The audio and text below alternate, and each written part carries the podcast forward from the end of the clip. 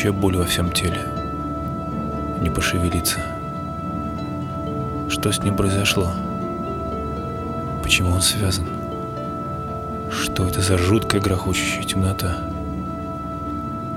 Он пробует кричать, губы не слушаются. Вместо крика раздается сиплый, скрипучий, в то же время какой-то тонкий кошачий стон. Ему ответом называется металлическое эхо. Ясен, как равнодушный скальпель хирурга.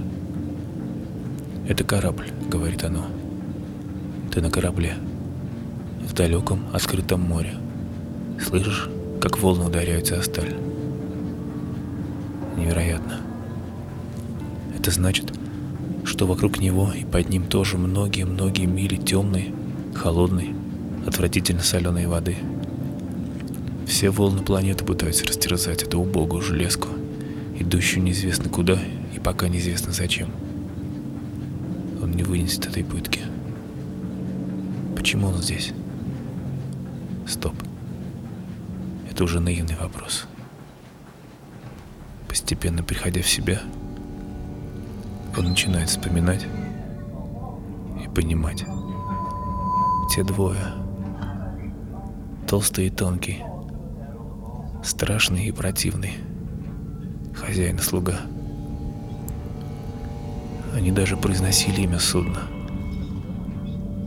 Железные звезды. Странное название.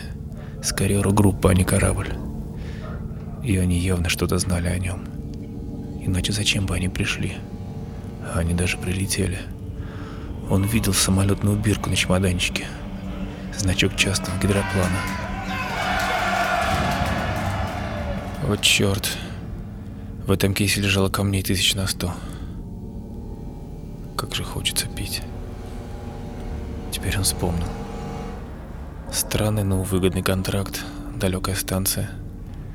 Главное условие тишина — Две маленькие детали. База где-то в океане. И тикнет что-то вроде недели. Этого было достаточно. Не каждый день отказываешься от четверти миллиона. Начинает тошнить. Надо поспать. Отключиться.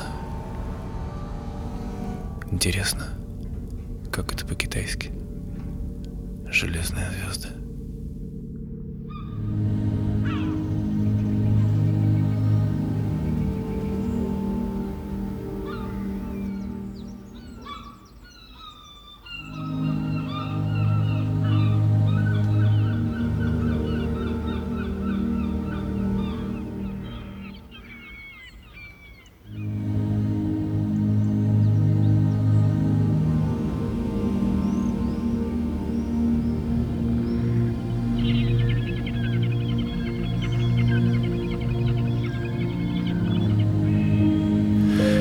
Они звонили друг другу, чтобы рассказывать свои сны. Но был уговор – звонить только если действительно что-то приснится. Когда Тина уезжала в экспедиции, он их записывал, впрок, чтобы потом было что поведать, когда она вернется. И было странно тогда пересказывать сны месячной давности, они становились какими-то невероятно чужими, будто подглядел у кого-то. Она всегда ловила его на этом и смеялась потом. Говорила, что ей ничего не снится, когда она не на острове. А на острове ей снятся только птицы. И поэтому она всегда рассказывала только о них. Она знала тысячи вещей о птицах и столько же их имен. Окольцованные ей пернатые залетали во все уголки планеты. А потом делились с ней новостями. Новостями своего древнего крылатого мира. Он часто терял нить и не мог понять, где заканчиваются птичьи истории сновидений и где начинается увлеченное описание каких-нибудь очередных ученых дел, которых у нее было все больше и больше все больше и больше. С птицами что-то происходило.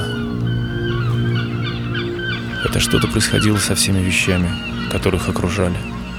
Но он не обсуждал это с Тиной. Она приезжала к нему раз в 10 дней, и тогда они ехали добывать продукты, батарейки и просто кататься на этом ее старом смешном научном джипе. Она очень любила скорость, эти желтые ухабистые дороги, бегущие по пустынным холмам, и всегда пела за рулем.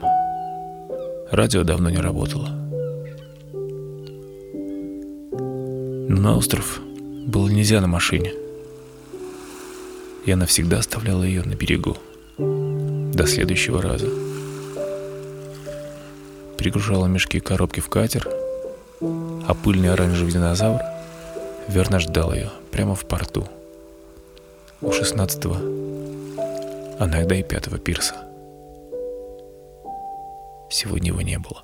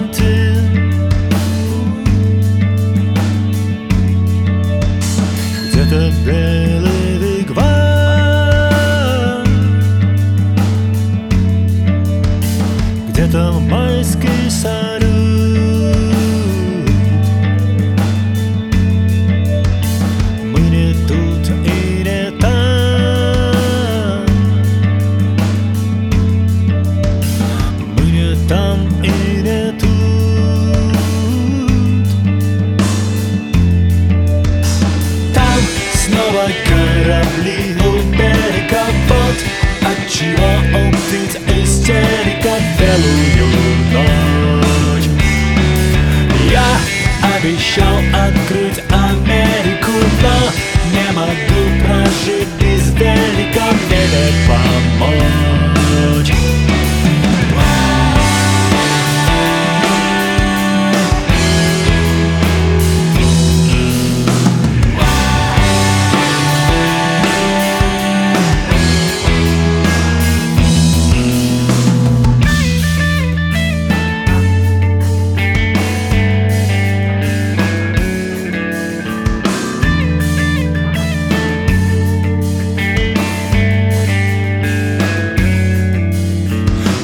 все на местах. Только атлас не прост. Мы на этих весах